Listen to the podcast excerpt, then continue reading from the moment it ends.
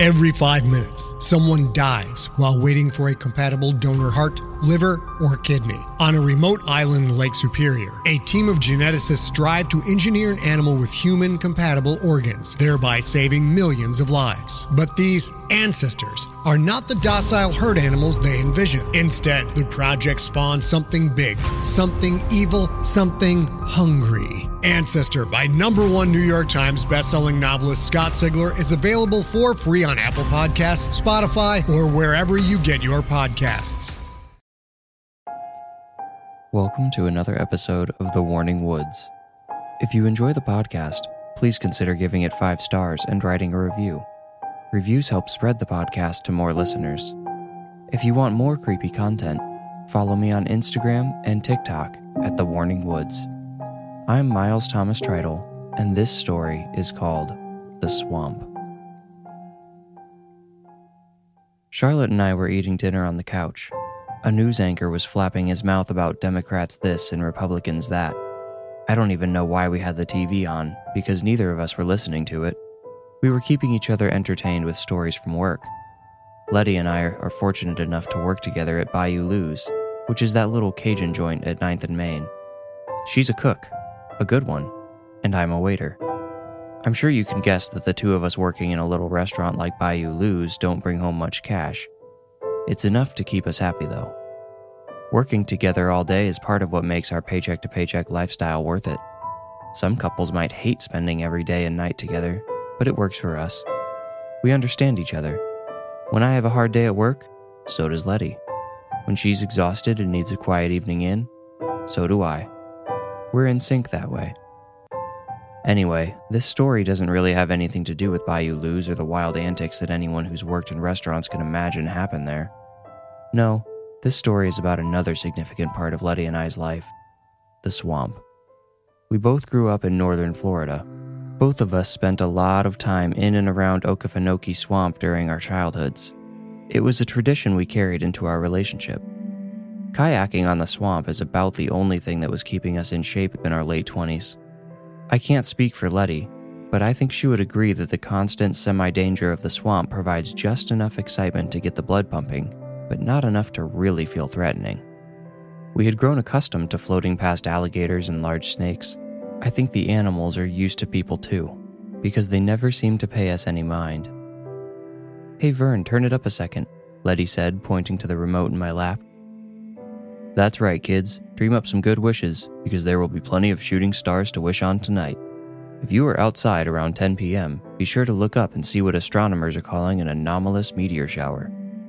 B roll footage of shooting stars from somewhere obviously not Florida played on the screen as another anchor continued. We've been told there may be more meteor showers falling per minute than any meteor shower during our lifetimes. Wow, what an exciting event! The anchor concluded the segment with anything but excitement in his voice. You know where a great place to watch a meteor shower would be, right? Letty asked. I gave her a broad smile and nodded. I'll get the kayaks loaded up. Oh, I don't think so, she replied. I've washed enough dishes for today. You clean up, and I'll take care of the kayaks. We turned off the TV, and Letty went outside to rack up the boats while I cleaned up the kitchen. At roughly 9 o'clock, we were on our way to Okefenokee. As Letty drove, I realized I had spent very little time on the swamp after dark. When the sun went down, we usually started to pack up and head home. The dark would add an extra element of excitement, I thought. The swamp is one of the few places in our modern world that is truly dark at night. Okefenokee Park closes at 5 every day, but as I mentioned, Letty and I are both quite familiar with the layout of the swamp. It's far too large for perfect security, and if you know where to go, it's not hard to find a place to get on the water after hours. Letty drove us to one such location, shutting off the headlights as we approached. Once she parked, we quickly and quietly unloaded the kayaks, donned our life vests, and pushed out on the water. I checked my backlit watch and saw we had about 20 minutes to kill before the meteor shower started. We paddled around in the eerie darkness. The half moon's light provided a soft blue glow, but it didn't reach the water.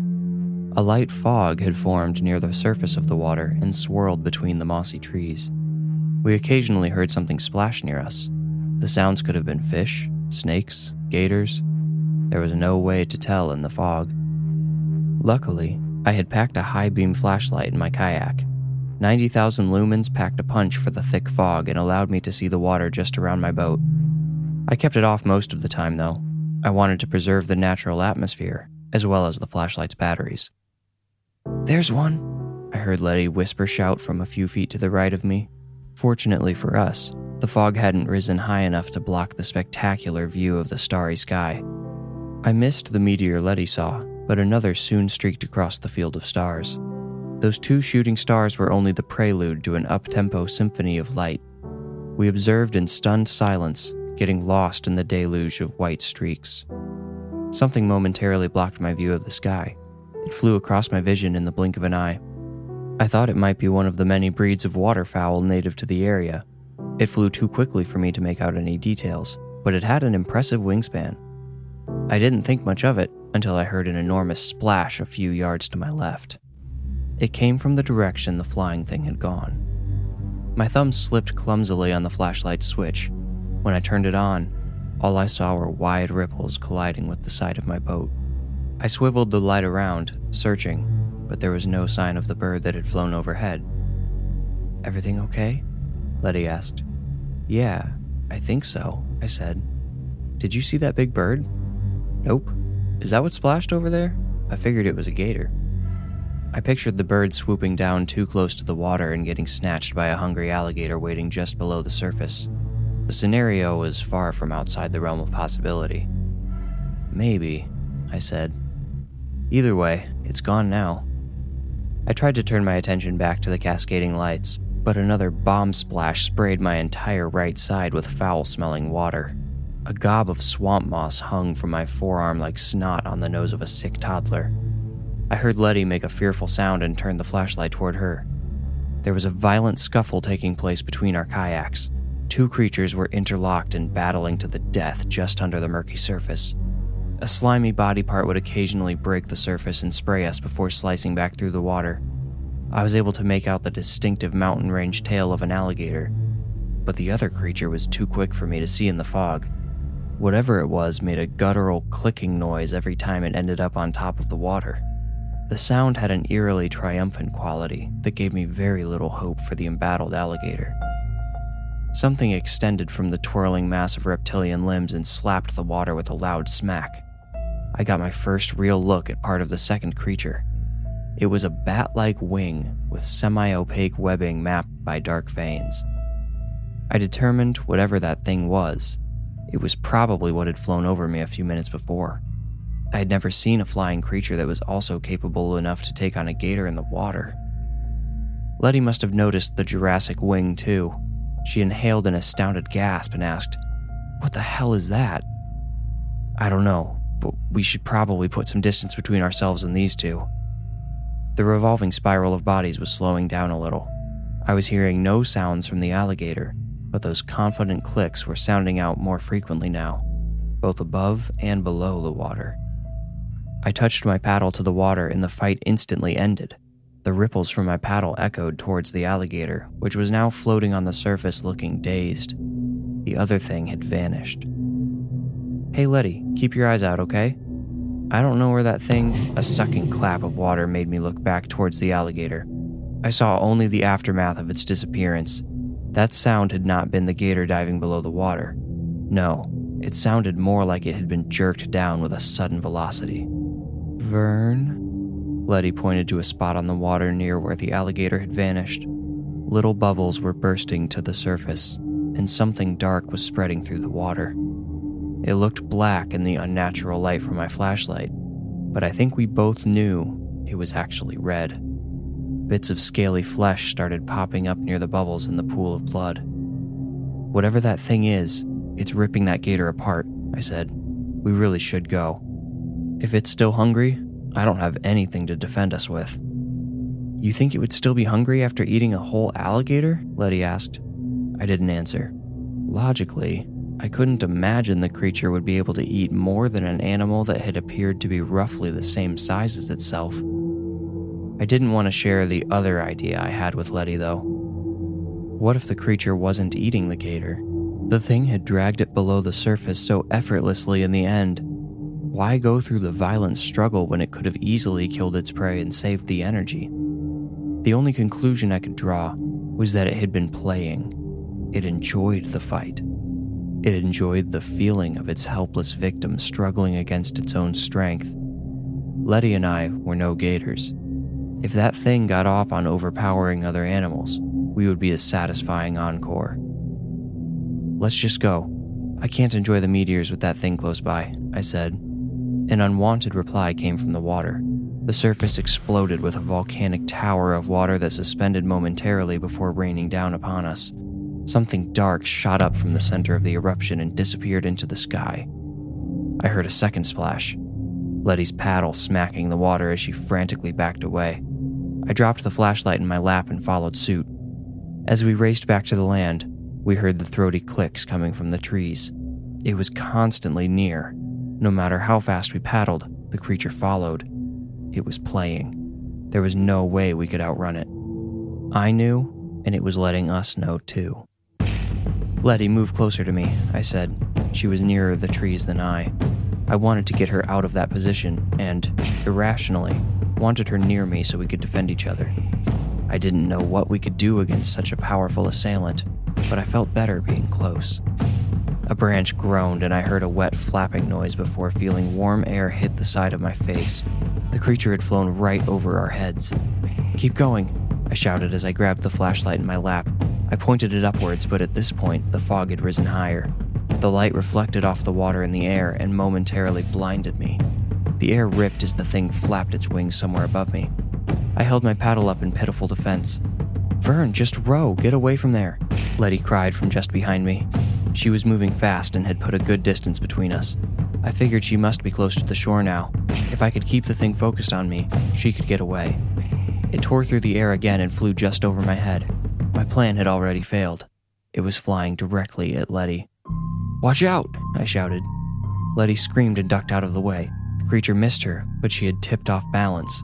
I watched over my shoulder in shock as the bottom of her kayak came up and she disappeared under the water. We drilled rolls often.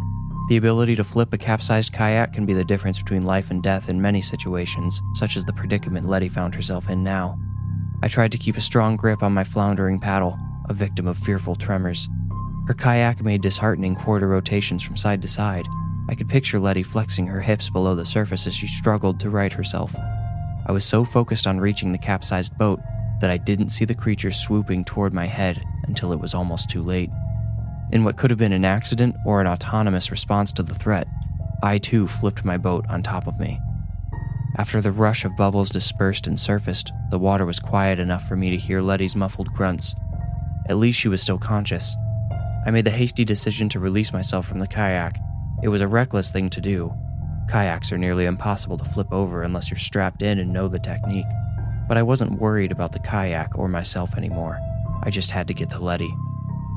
I surfaced to catch a breath and orient myself, but dove below again to swim. When I finally reached Letty, I dared not touch her lest I scare her into filling her lungs with slimy water. Instead, I felt the edges of her kayak with each hand, and when she made an effort to tip it left, I pulled. The counterweight of my body provided her with the boost she needed to complete the rotation. I surfaced with her. Letty, you've got to tow me in. She was about to say something when we both heard something heavy splash into the swamp just a few yards behind us. Just go, I shouted. I grabbed the handle on the rear of her kayak and she started to paddle. I tried not to think about the thing that was now in the water with me. I especially tried not to think about what it had done to the stocky alligator whose scaly skin provided much more protection than my own soft, pale flesh. We were so close to the shore I could see it through the dense fog when something clawed into my calf. The pain was so sharp and unexpected I almost released my hold on the handle. I might have if I didn't know it was my only chance of getting out of the water alive. Letty somehow paddled faster after she heard my scream the claw tore out of my muscle, which was doubly painful. The kayak came to a scraping halt, and I moved along its side hand over hand as my good leg searched for the muddy bottom. My injured leg dragged behind me. Too far behind me. A mouthful of pointed teeth clamped down on my ankle. My vision flickered and my hand slipped off the smooth plastic edge. Letty caught one of my hands, and in my final moments of consciousness, I gave her the other one. She told me what happened next while we were in the hospital. She played a sick game of tug of war, and I was the rope. She won in the end, but only because the creature bit through my ankle. It crushed the bones and severed muscle and sinew. It took my foot with it to the bottom of the swamp. Letty barely got me to the hospital in time to save me. The surgeon said another minute and I would have bled out. When I came out of a drug induced haze, I found myself laying on a hospital bed with a skeletal prosthetic. I lost most of my right leg. Besides devouring my foot, the creature had shredded everything below the knee so bad they had to amputate it. Still, I'm grateful to be alive. Needless to say, Letty and I don't visit Okefenokee anymore. I suggest you avoid that area too, at least until they find the creature that attacked us out there. If you must go, please, just don't go there at night.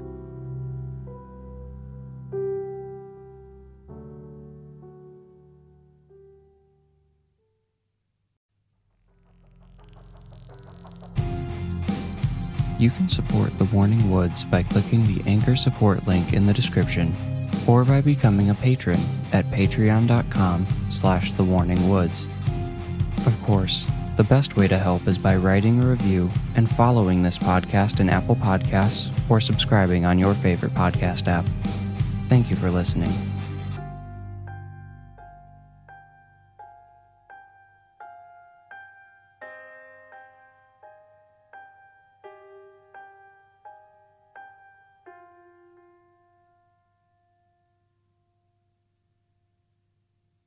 Greetings, adventurers. Today we're excited to introduce you to a new story Dark Dice, a horror podcast that blurs the line between actual play and audio drama, where the story is determined by the roll of the dice. Six adventurers embark on a journey into the ruinous domain of the Nameless God. They will never be the same again. One of the players is not what they seem after a doppelganger, a creature that can assume the form and voice of whatever it kills, infiltrates the team. As the players are picked off and replaced one at a time, can they figure out who the monster is before it's too late? Can you? Here's a quick example of what our show sounds like. The uh, shambler with the jar of liquid inside of him. Soren Arkwright let loose an arrow that cracked the glass, passing through the spine of the creature. The shambler still managed to maintain its forward momentum, but stumbled as it eagerly tried to bite and swipe at Soren, landing near his feet. As Jeff Goldblum has now joined our cast, Dark Dice is available however you listen to podcasts.